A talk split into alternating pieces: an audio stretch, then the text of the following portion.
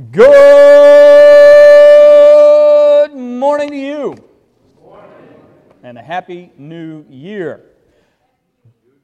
Back in the 80s, there was a popular toy that became a popular cartoon that has now become an even more popular movie franchise. And the cartoon had a catchy hook. It went like this Transformers, more than meets the eye. Why more than meets the eye. Because your plastic Jeep or jet could be transformed into an Autobot or a Decepticon, and then the fight was on. That was the basic premise. And in similar manner, our text today is going to say that there's more that meets the eye in the matter of meat sacrificed to idols. Now, since there's more than meets the eye, to the matter of meat being sacrificed to idols, we need to ask the Lord to open our eyes to see these truths clearly today. And so, as you turn in the Word of the Lord to 1 Corinthians 10, 1 Corinthians 10 is on page 1217 of the Blue Pew Bible in front of you. So, if you don't have a copy of Scripture, use ours, page 1217, 1 Corinthians 10. As you turn in the Word of the Lord, let's turn our hearts to the Lord of that word and ask Him to bless our time together today. Let's pray. Thank you, Lord, for this new year.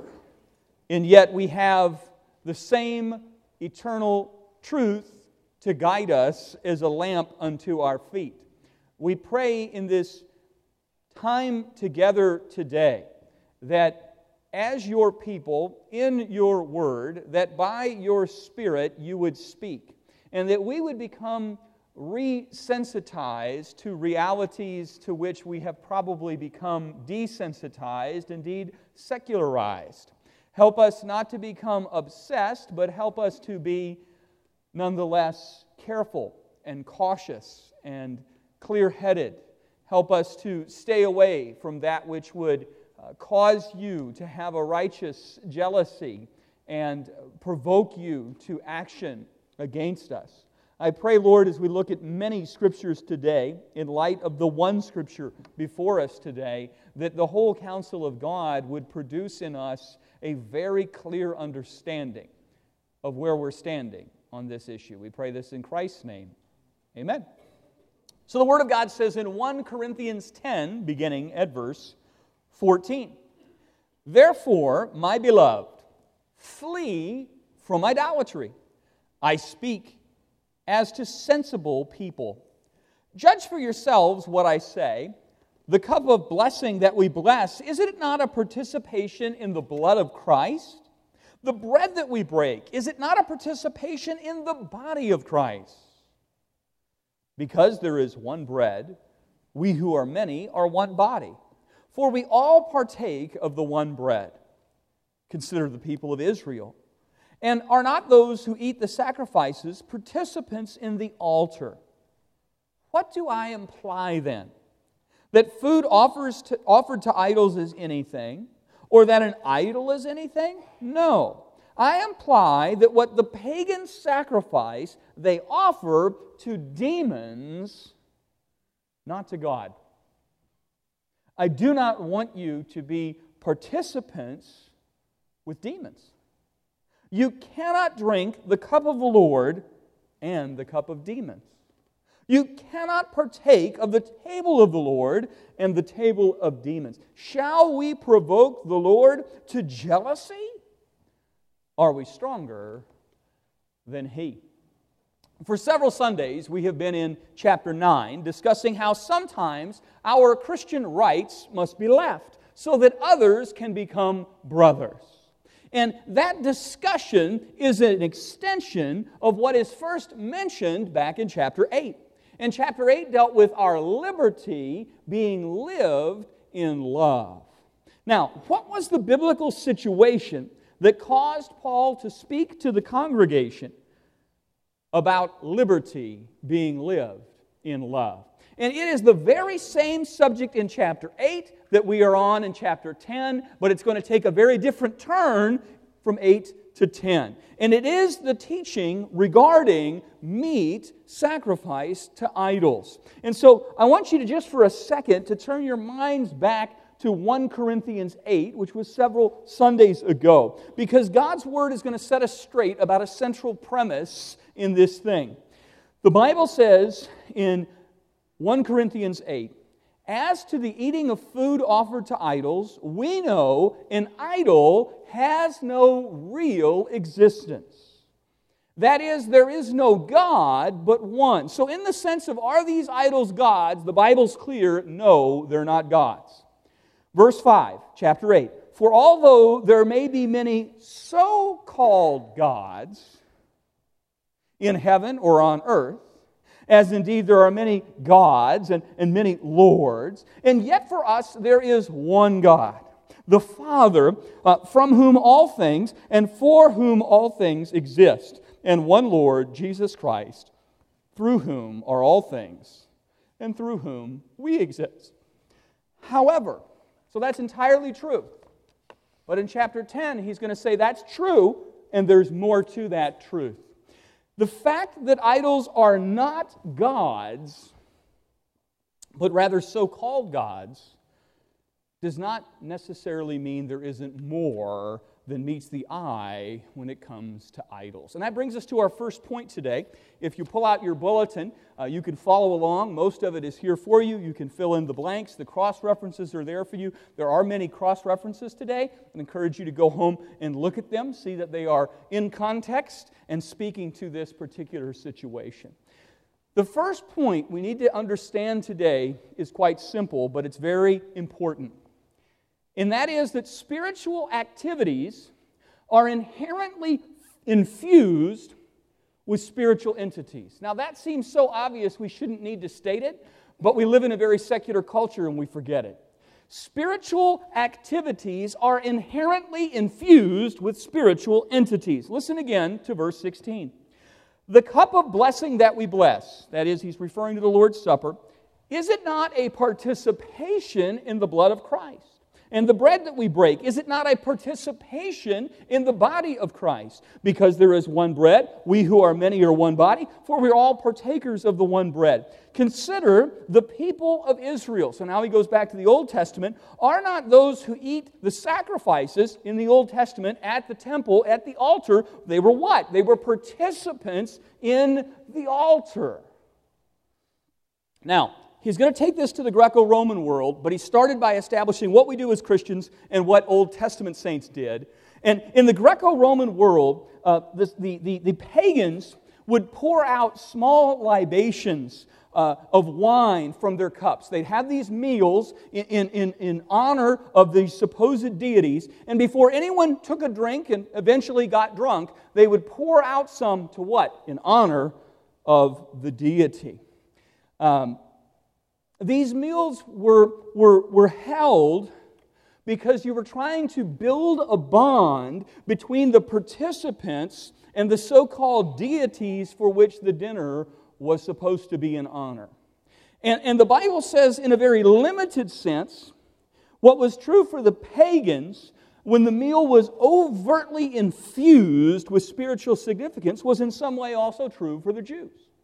Uh, the Jews had a very important Passover meal once a year. And it was a meal that was highly symbolic and it was deeply spiritual. And in this spiritual meal, there was a third cup. It was the last cup of the Passover, and the Jews called it the cup of blessing.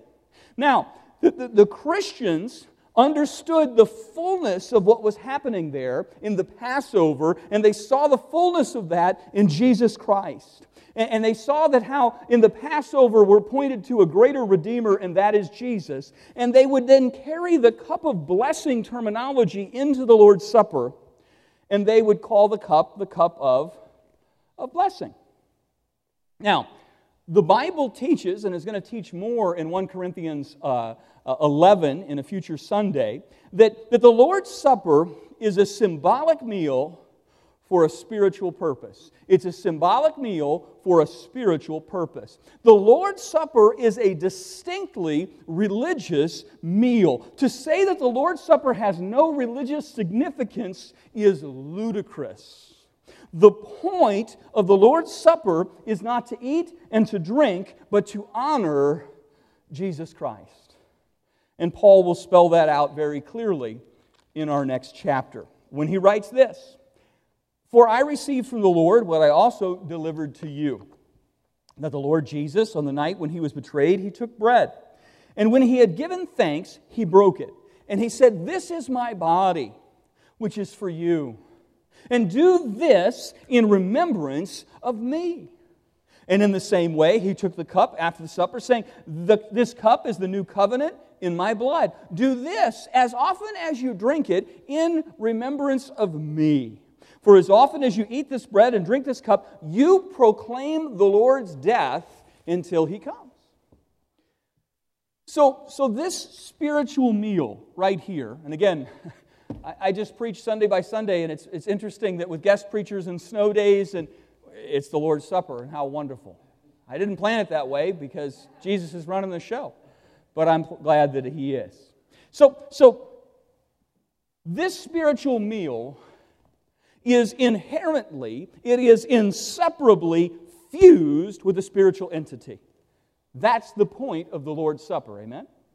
Okay.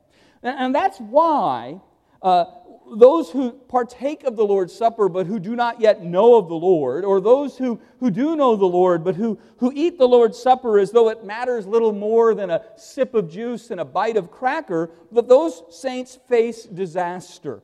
1 Corinthians 11 27 warns, Whoever, therefore, eats the bread or drinks the cup of the Lord in an unworthy manner, that is, without understanding Jesus, will be guilty of concerning, uh, concerning the body and blood of the Lord.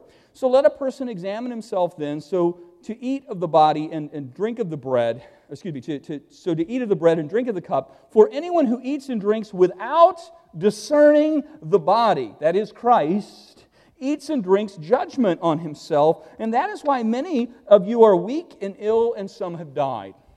So Paul is saying, in, in using this wording, that, that spiritual activities are unavoidably infused with spiritual entities. Listen again to verse 16. The cup of blessing that we bless, it, is it not a participation in the blood of Christ? The bread that we break, is it not a participation in the body of Christ. Now, what is true for us was also true, tr- us at the Lord's table, is also true of the Jew at the altar and the temple. In verse 18, consider the people of Israel. Are not those who eat the sacrifices at the temple, at the altar, what? Participants in the altar. So, that takes us to the situation of the pagan temple banquet the meat sacrificed to idols. The meat offered to idols, Paul says the meat doesn't matter. He says, eat whatever is served without saying matters of conscience. Meat doesn't matter. Then he says, the meeting. Oh, well, that matters. You see, the meat is nothing, and we can take everything with thanksgiving. But the meaning, if you are partaking in something that has an inherent spiritual meaning, then you need to understand that there are spiritual entities involved in that. And you need to be very careful to avoid that. Friends, meat is neutral. The meetings are not. When we eat at the altar, when we eat at the Lord's Supper, when we eat at a pagan temple, we are unavoidably participating in worship of that spiritual entity. Uh, participation in a spiritual activity is not neutral, it is always and unavoidably worshipful. Now, our worship is either beautiful or it's blasphemous. Our worship is either holy or it's idolatry. Those are your options. It's binary when it comes to worship. And my beloved, the Bible says, we must flee from idolatry. What pagans sacrifice, they offer to demons, not to God. And I don't want you to be participants with demons, he writes. You cannot drink the cup of the Lord and the cup of demons. You cannot partake of the table of the Lord and the table of demons. And he says this. Now, you and I, if we oh, demons, let's not do that. We don't want anything to do with demons. Then he says, Shall we provoke the Lord to jealousy. His trump card isn't, oh my goodness, you're dealing with demons. It's, God's going to get very unhappy with us. Huh. Now, modern Westerners are often quite secular. So we tend not to think about, we're very comfortable with meat is just meat and I can do all things to the Lord. Yes, but the meetings we shouldn't get comfortable with. Because spiritual activities are unavoidably linked to spiritual entities.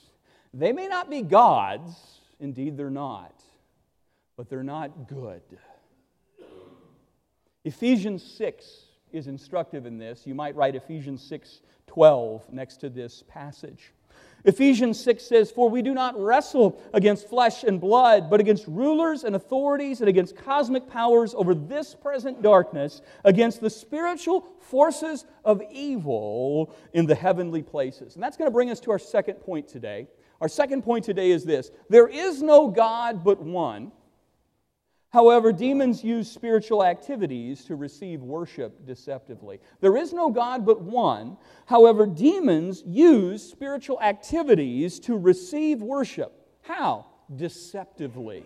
They're out to deceive you. They're lying spirits. 1 Corinthians 10:19. What do I imply then? That food offered to idols is anything or that an idol is anything? No. I imply that what the pagans sacrifice, they offer to who? to demons and not to God. And I don't want you to be a participant with, with demons. Are the gods that pagans worship gods? No, not at all. There is no God but the one true God. Psalm 96 is very clear on this. For great is the Lord, and greatly to be praised. He is to be feared above all gods. For all the gods of the peoples are worthless idols. But the Lord made the heavens. While there is no God, but the one true God, friends, there are other supernatural beings who like to masquerade as gods. 2 Corinthians 11 gives a warning from heaven. Satan disguises himself as an angel of light. So it is no surprise if his servants also disguise themselves as servants of righteousness. That's 2 Corinthians 11, 14 and 15. The Lord Jesus warned us in Matthew 24 24. All right, so you got 12 apostles, you got 12 tribes, you add them together, you get 24. You're dyslexic, you can remember it 24 24, right? So Jesus warned us in Matthew 24 24 for false Christs and false prophets will arise and they will perform great signs and wonders. Friends, it's not just charlatans. Charlatans can't perform great signs and wonders, supernatural entities can. For false Christs and false prophets will arise and perform great signs and wonders so as to lead astray, if possible, even the elect. See, I've told you beforehand. So Jesus is saying there are going to be things that show up that seem religious, that seem powerful, that seem supernatural because they are. They're just not good. And so you need to hold fast to the one true God. Spiritual activities are always tied to spiritual entities. Those entities are not gods. They are deceitful spirits. They are demonic beings who crave worship, and they will deceive people in order to get it. 1 Timothy 4:1 is clear. Where do all the false religions of the world originate? The Bible says in 1 Timothy 4:1, "Now the Spirit expressly says that in the latter times some will depart from the faith by devoting themselves to deceitful spirits and the teaching of demons. You go, how can people be so powerfully swayed by these lies? And the answer is because these lies are powerful and they come from the father of lies. It is the doctrine of demons and the deception of the deceiver that insidiously ensnares folks to become true believers in false religion. This is how it is now, and Jesus tells us this is the way it'll be until he comes back in the very end. In Revelation chapter 16, the Bible warns us that the sixth angel poured out his bowl on the great river Euphrates, and its waters dried up to prepare the way from the kings of the east. And I saw coming out of the mouth of the dragon, and out of the mouth of the beast, and out of the mouth of the false prophet, three unclean spirits like frogs. Verse 14 tells us what they were. For they were demonic spirits. And what did they do? Performing signs who go abroad to the kings of the whole world. They're going to get major followers from major influencers to assemble them for battle on the great day of the Lord. Why would anyone rise up against the Holy One? And the answer is because you think you have a better one, not because you don't think there's anyone. One theologian put it this way quote, There is never a God behind an idol or a false religion. But there is always a spiritual force, and that force is always evil, it's always demonic. Therefore, Christians should have no part in it. Friends, there is no God but the one true God. But the demons will use spiritual activities to receive worship deceptively. And so we must be discerning or we will be deceived. Did you know that all religions are not the same? Did you know that all roads don't lead to heaven? If I were to board a plane heading to Cleveland, I will not land in New Zealand. Even if I'm very sincere on why I'm here, the plane headed to Cleveland doesn't land in New Zealand. All paths do not lead to heaven. Some of them say heaven and they lead to hell. And see, no amount of personal sincerity can alter that reality. In like manner, you need to hear this only the Savior can save you. Only the Savior can save you. False saviors, peddled by false prophets, aided and abetted by false spirits, give us false security that my works will work when only the sinless perfection of God's one and only Son can save us. Because only Jesus perfectly fulfills the law. Tempted in all points yet without sin. You and I can't save ourselves. Our good works won't cut it. If there was another way to heaven, God would have not sacrificed his one and only Son to get us there. He would have said, Take that way. But, friends, there was no other way. And so God so loved the world, he sent his only begotten Son, that whoever believes in him will not perish, but have everlasting life. There isn't another way to heaven, and that brings us to our third point today. The worship of the one true God is inherently exclusive. The worship of the one true God is inherently, definitionally exclusive. That, what is the very first of the Ten Commandments? You ever thought about that? If I was going to sum up the law in the top 10 list, what would I start with? Well, here's what God starts with Exodus 20 and verse 3 You shall have no other gods before me. Exodus 20 and verse 3 You shall have no other gods before me.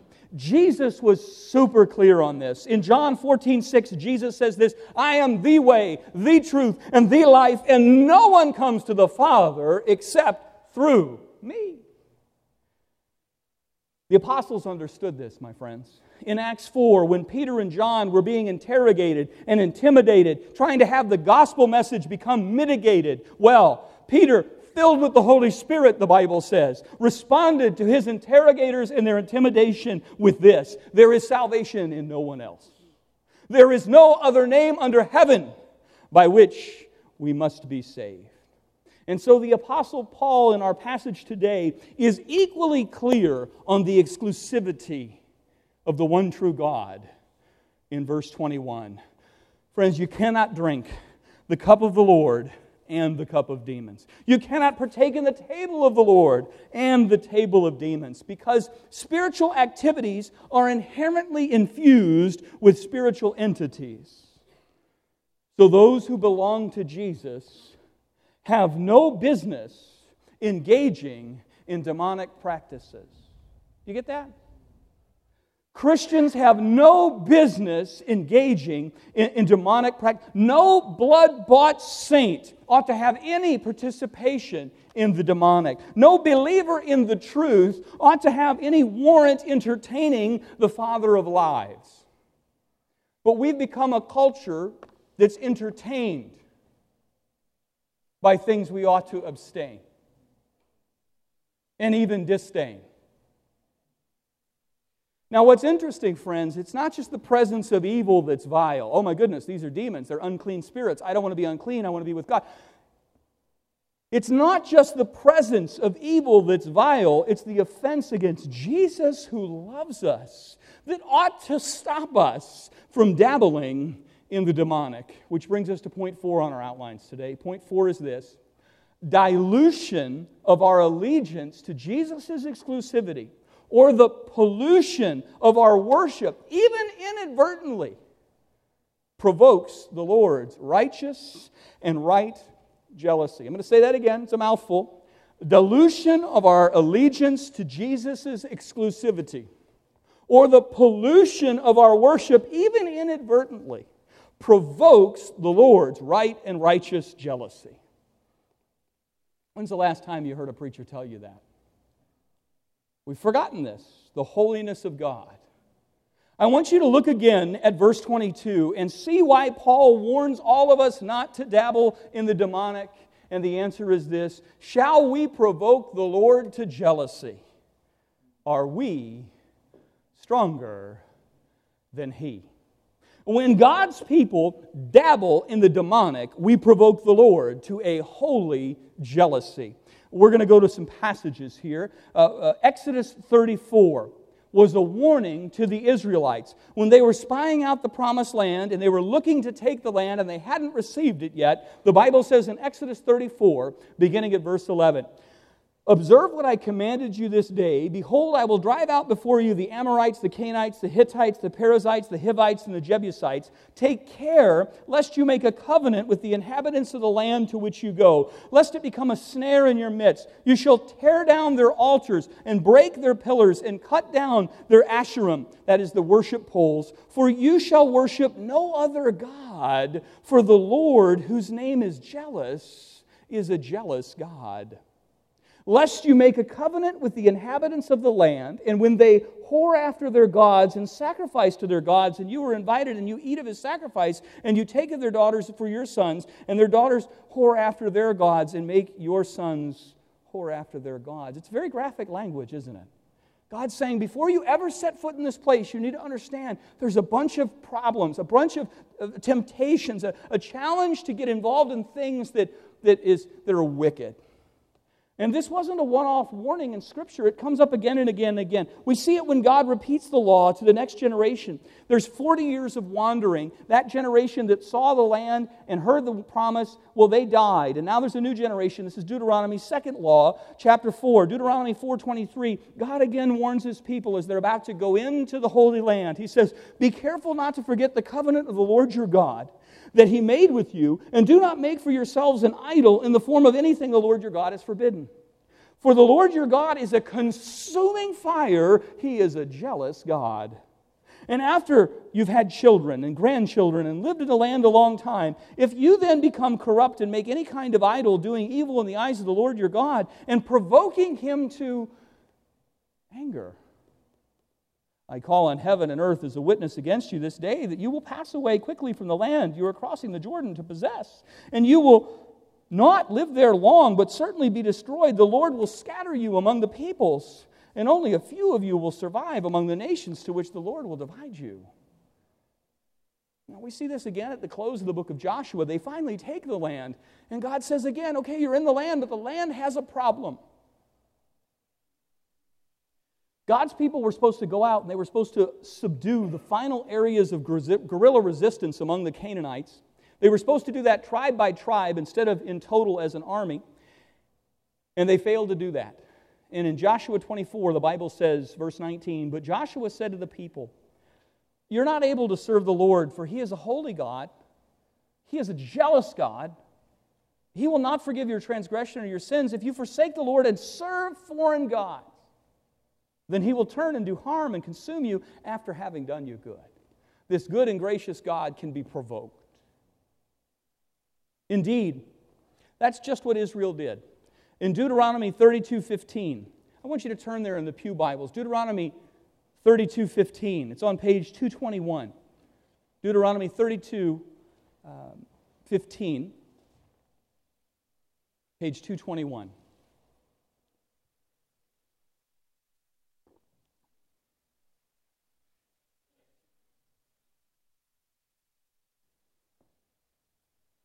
The Bible says in Deuteronomy 32 15, but Jeshurun, which means the upright one, which is speaking of his people Israel,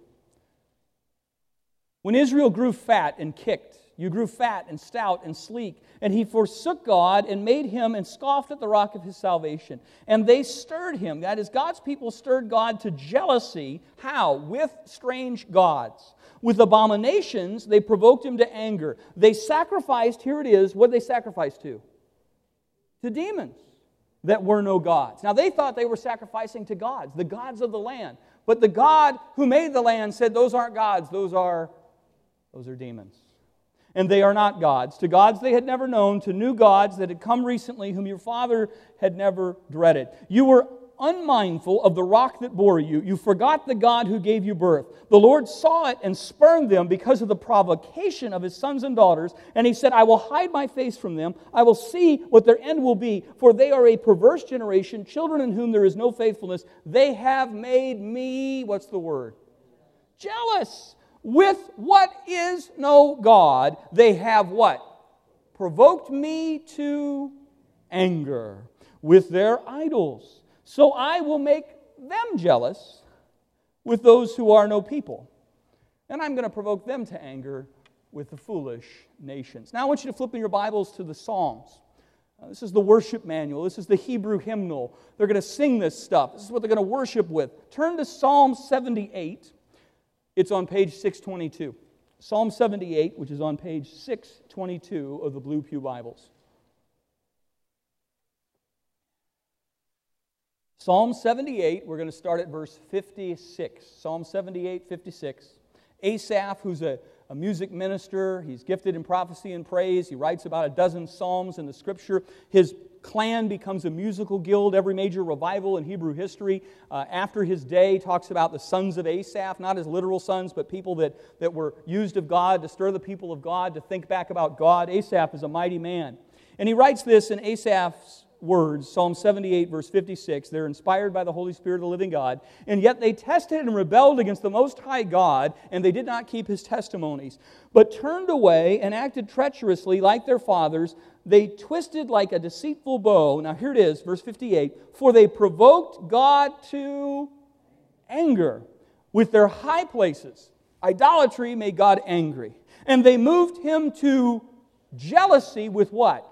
With their idols. When they heard, he was full of wrath and he utterly rejected Israel. He forsook his dwelling at Shiloh, the tent where he dwelt among mankind, and he delivered his power to captivity, his glory to the hand of the foe. He gave his people over to the sword. He vented his wrath on his heritage. Fire devoured their young men, and their young women had no marriage song. Their priests fell by the sword, and their widows made no lamentation. Now go to the next psalm, Psalm 79. Psalm 79, Asaph again writes, this time at verse 1. Psalm 79 and verse 1 O God, the nations have come into your inheritance. They have defiled your holy temple. They have laid Jerusalem in ruins. They have given the bodies of your servants to the birds of heaven for food, the flesh of your faithful to the beasts of the earth. They have poured out their blood like water all around Jerusalem, and there was no one to bury them. We have become a taunt to our neighbors, mocked and derided by those around us. How long, O Lord, will you be angry forever? Will your jealousy burn like fire. All right, now turn to Psalm 106. It's on page 642, Psalm 106, beginning at verse 34.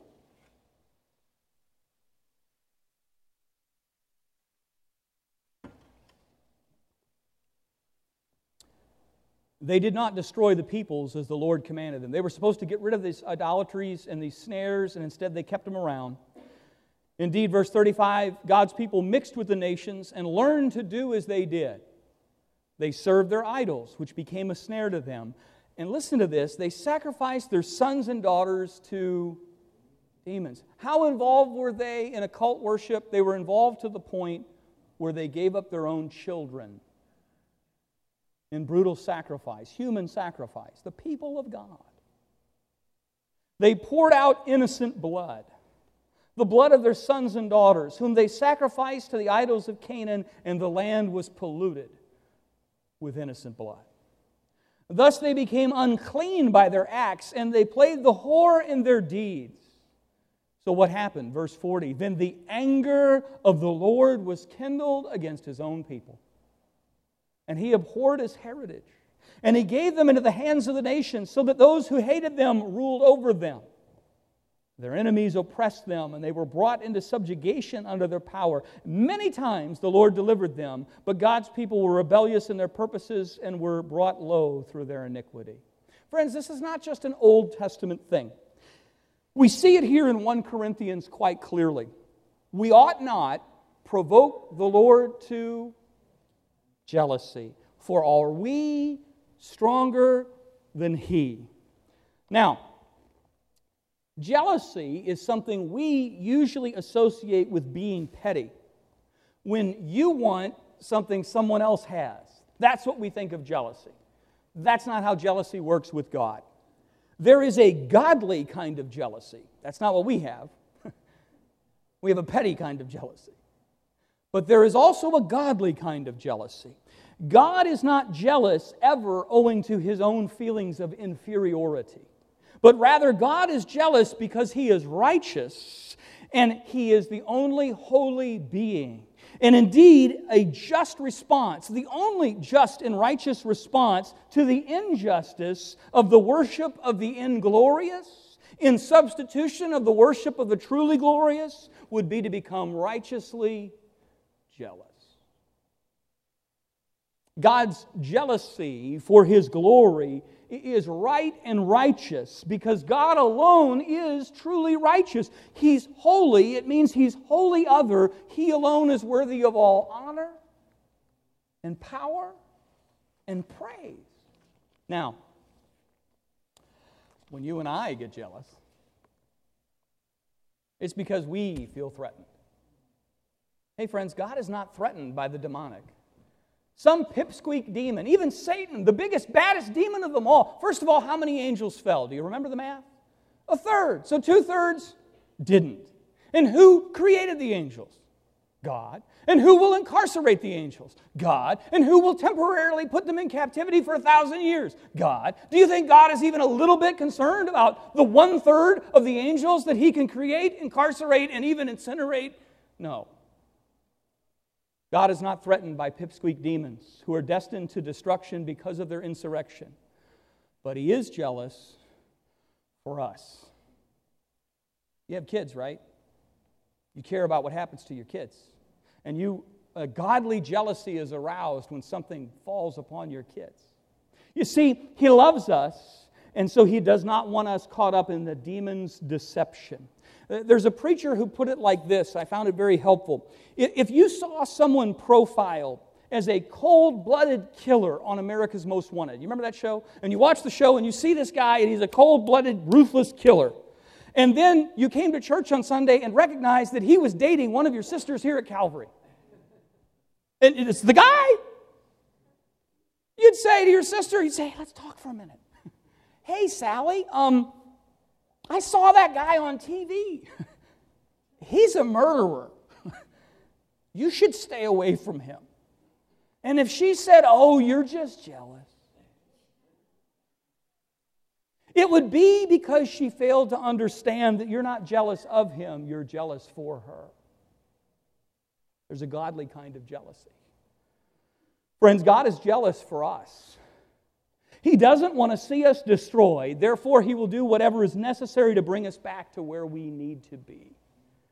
And we see this in 2 Corinthians 11 2, where Paul is jealous not for his own name or his own fame, but for the glory of God. not to be robbed by the people of God, who God has redeemed. 2 Corinthians 11:2 says, "I am jealous for you with a godly jealousy. I promised you to one husband, to Christ, so that I might present you as pure virgins to him, but I am afraid that just as Eve was deceived by the serpent's cunning, that your minds may somehow be led astray from your sincere and pure devotion to Christ in substitution for something else." Now, Sometimes our participation in the demonic is utterly unintentional. We don't realize what we're doing. I want you to remember that the Corinthian Christians were correct that the meat didn't matter. There is no God but the one true God. But they were incorrect in concluding that the meetings didn't matter. In chapter 8, he said, Yeah, eat whatever you want. In chapter 10, he says, Eat whatever you want, but don't go to those meetings. The meat was neutral, the meetings were sinful. Look again at verse 19. What do I imply then? That food offered to idols is anything or that an idol is anything? No. I imply that what the pagans sacrifice, they offer to demons and not to God. I do not want you to be participants with demons. You see, dilution of our allegiance to Jesus' exclusivity, even inadvertently, provokes the Lord's right and righteous jealousy. For you cannot eat the table of the Lord and the table of demons. You cannot drink the cup of the Lord and the cup of demons. Shall we provoke the Lord to jealousy? Are we stronger than He? So, what are we to do? That brings us to point five. Point five today. We must use our good sense to judge where we ought to flee. We must use our good sense to judge where we ought to flee. Our passage could not be clearer about this message. I want you to look at verse 14. Therefore, my beloved, flee, don't flirt, flee from idolatry. I speak as to sensible people, judge for yourselves what I say. Now, the Corinthians weren't always so wise. They divided into factions, they got involved in distractions, they found every corruption, right? but he still can tell them as saints of the living God, as people who've been redeemed, who have the word of God, he can say, Look, guys, flee from immorality. I speak to sensible people. Judge for yourselves what I say. Now, flee is a command in the Koine Greek. It's not an option for the Christian, it is a command of our King. We are commanded to flee from idolatry. Now, sometimes idolatry is really easy to identify. Oh, that's idolatry right over there. Deuteronomy 18 gives you a list. You're like, wow, what's idolatry? Well, Deuteronomy 18 gives you a list of things you ought to flee from. Deuteronomy 18:10. There should not be found among any of you anyone who burns her son or daughter as an offering. So, for those of you that haven't done child sacrifice lately, you're in good shape. Do you see how like intuitively we go, yeah, that makes sense. okay. Anyone who practices divination, tells fortunes, was driving to my pastor cluster last week to Sparta, and I drove past a fortune teller. So said their flashing sign. They're right here. You don't have to live in the first century. Anyone who practices divination or tells fortunes or interprets omens or is a sorcerer or a charmer or a medium. There are television shows named Medium that we watch to be entertained. Or a necromancer someone who loves the dead, or one who inquires of the dead. I want to talk to grandpa and find out if I should do this, but grandpa's dead, so I'm going to go to a medium. There are Christians who have done that. That's not Christian. You shouldn't do that. For whoever does these things, it is an abomination to the Lord. And because of these abominations, the Lord your God is driving them out before you. You shall be blameless before the Lord your God, for these nations which you are about to dispossess, they listen to fortune tellers, they listen to diviners. But as for you, the Lord your God has not allowed you to do this. Friends, it really doesn't matter whatever the culture may venture, the Christian has no business in things like this. The people of the light should have no dealings in this kind of darkness. God's people have no business consulting psychics or mediums or fortune tellers. None. God's people do not need an astrologist, and we shouldn't go to palm readers. It isn't fun, it isn't fascinating, it provokes the Lord's righteous anger. Christians should not be part of seances where you gather together to speak to the dead. Christians should have nothing to do with occult activity. There should be no reason I should have to say this repeatedly, amen? But I do. Do you know why? Because I've had many Christians tell me how they've gone to the tarot card reader or to the seance. Parker Brothers sells a game. Its intentions are not tame. The back of the box says Ouija spells fun. And the Lord says run. Since spiritual activities involve spiritual entities, we must proceed carefully. Now, what about when things are covert and not overt? That's where it gets tricky. The Corinthians missed the problem of eating meals in the temple because they focused on the meat, and the meat was neutral, but the meeting wasn't. And so they inadvertently were provoking the Lord's anger in their idolatry. And so, how do we know when we have meat and when we have meetings, right? Because that's the question, isn't it? Jesus said, You shall love the Lord your God with all your heart and all your soul and all your. We need some thinking Christians, or we're going to have some stinking Christians. In these situations, the Christian needs to use his mind. We need to be transformed by the renewing of our mind. We need to look at the Word of God, and we need to love God with our minds and not just with whatever feels good. Because it might feel good to talk to grandpa because you miss him, but it isn't good. What you feel and what is true are not always the same. Philippians 1 9, and this is my prayer that your love may abound more and more in knowledge and in depth of insight, so that you may be able to discern what is best, so that you may be pure and blameless until the day of Christ, filled with the fruit of righteousness that comes through Jesus Christ to the glory and praise of God. Hebrews 5:14 says solid food is for the mature who by constant use have trained themselves to distinguish good from evil. If, if you don't constantly let the Word of God guide your decisions, your feelings are going to tell you things that aren't true. And your friends are going to take you to things that aren't good. And you may end up provoking the Lord to anger. When are we encountering neutral meat and when are we encountering spiritual meetings? Where is the line between eating whatever is sold in the market without raising any question of conscience? And when is the time we are to flee idolatry so we don't provoke the Lord to jealousy? That's the question. And I think the hardest place is where this is inadvertent, where we don't realize that we're not where we should be. That's where the Corinthians were. They didn't realize. They understood there's no God but God. They didn't understand that there were demons behind those meetings and they needed to not be in those meetings. And the basic premise that's going to guide you in this is this Point one spiritual activities always involve spiritual entities. So if you're in an activity that's inherently spiritual and it isn't Jesus that's being put forward, biblical Jesus, then you probably are not supposed to be in that situation. So now we get into tricky things where Christians get upset. And so I'm going to probably offend everybody. We'll give it a shot. Um, what about Halloween? So there are some saints that say you should have nothing to do with Halloween. Let me tell you, when Ethan was little, we let him trick or treat. Uh, he dressed up as Luigi, you know, the little guy from. And, and, and, here in New Jersey, he went with Aunt Lindsay and David, and we went around and we collected candy. And we didn't have a moral problem with that. I know some Christians that would have a moral problem with that, but that's not. Because wearing costumes and collecting candy was not an, a participation in divination. I am very aware of Halloween's origins, but the homeowners that we were going to were handing out candy because they were giving children candy, not because they were pushing forth demons. Now, if you, as a personal view, are not comfortable with that, if you want to make your line harder than that, that's fine.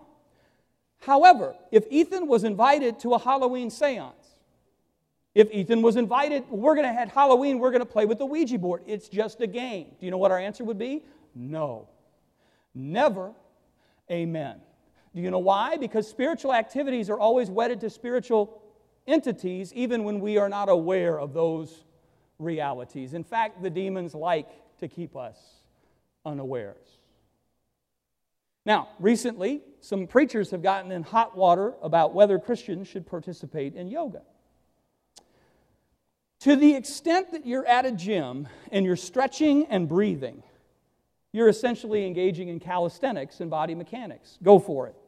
God made your body, and you can enjoy stretching and breathing. It will produce oxygenation and relaxation. When it's stretching and breathing, that's not a big deal. But when your instructor says, I want to align your chakras, and start speaking about your aura, friends, that's something spiritual, isn't it? That's a spiritual activity. And you know, wherever there's a spiritual activity, there's a spiritual. And if that entity isn't Jesus, then you have no business. You know, talk about hot yoga, it can get real hot, depending on who's behind that yoga.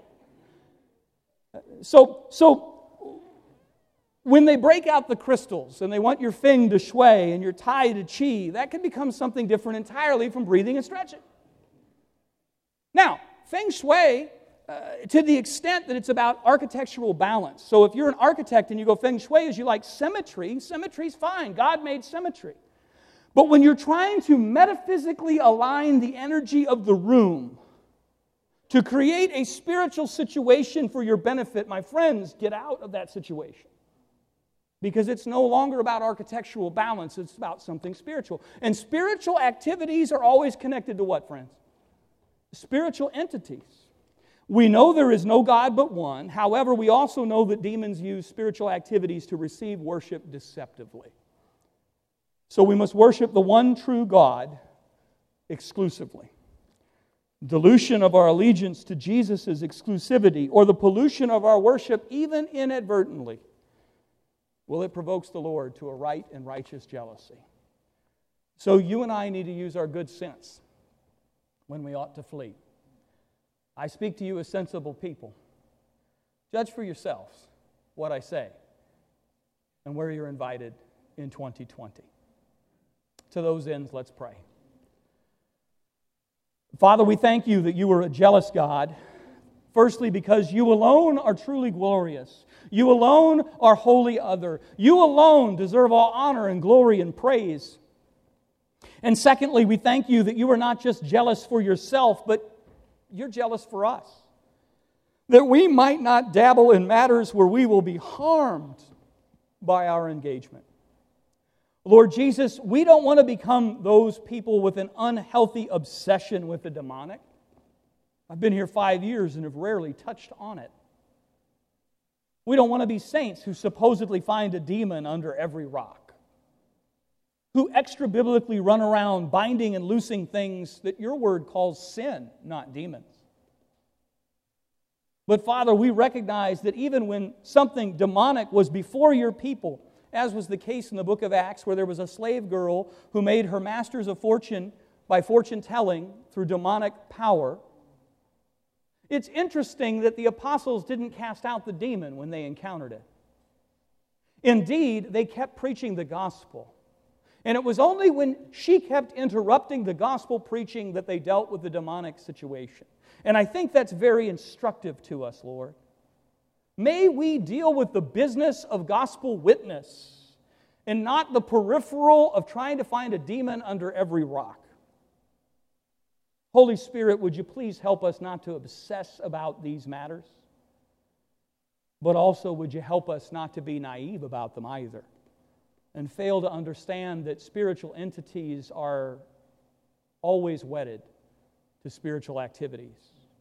So please, Jesus, help us this year better than last year to not dabble in the demonic, even inadvertently Instead, when we remember that spiritual activities unavoidably involve spiritual entities, and help us instead to worship the one true God exclusively.